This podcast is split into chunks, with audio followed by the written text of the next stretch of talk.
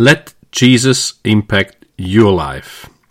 In the last couple sessions, we explored at how we can receive God's promises, or we also saw that in Jesus, those promises will turn into provisions, as he says, yes and amen to all those.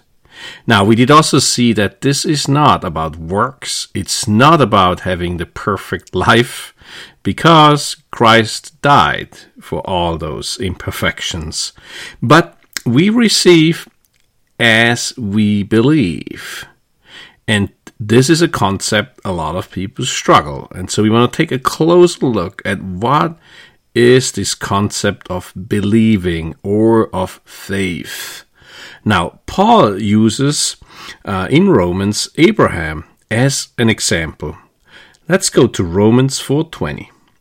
He, talking about Abraham, did not waver in unbelief at God's promise, but was strengthened in his faith and gave glory to God. There's something about giving glory to God as we believe, as we trust God, because he was fully convinced that what God had promised, he was also able to do. So this is about convinced or persuaded that what God has promised, he is or was able to do.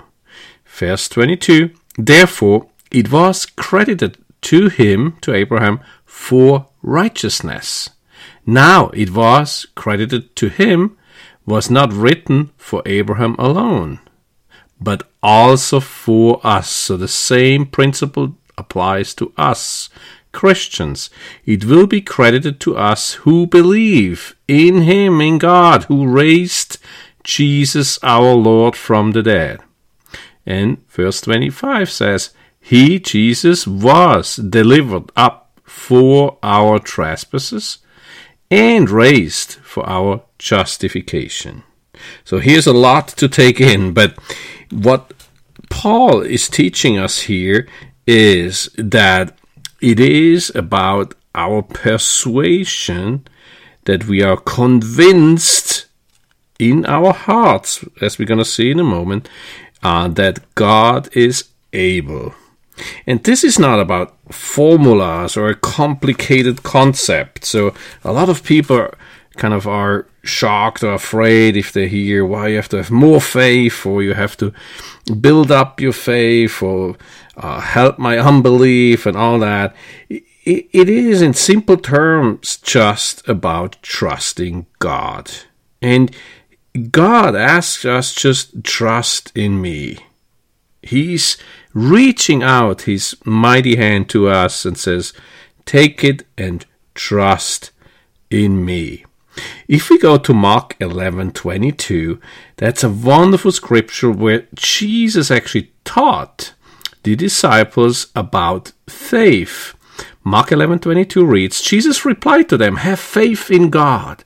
Truly I tell you, if anyone says to this mountain, be lifted up and thrown into the sea, and does not doubt in his heart, but believes that whatever he says will happen. It will be done for him. Therefore, I tell you, everything you pray and ask for, believe that you have received it, and it will be yours. So, here, if we start at the end in verse 24, believe that you have received it, and it will be yours. So, first, we have to believe in our heart. We have to trust um, about the promises of God. And as we believe that we have received it, even if we don't feel it, if we don't see it, we know, though, in the Spirit, in our heart, that we have received it because, because we trust in God and because God will provide it uh, it will be yours. Now, the second part, as we have seen here, is then that we speak. So there is power in confessing that what we believe in our heart. And this has nothing to do with positive thinking, but actually giving God's word power to achieve what is meant for. And so, in summary, um, it is simple. It is about trusting God. It's about trusting God's promises. It's about believing in our hearts that we have received all those provisions that are out there for us. They are yes and amen in Jesus Christ, and then to confess them and to praise His mighty, mighty name. If you want to know more, visit www.impact.host. Thanks for listening.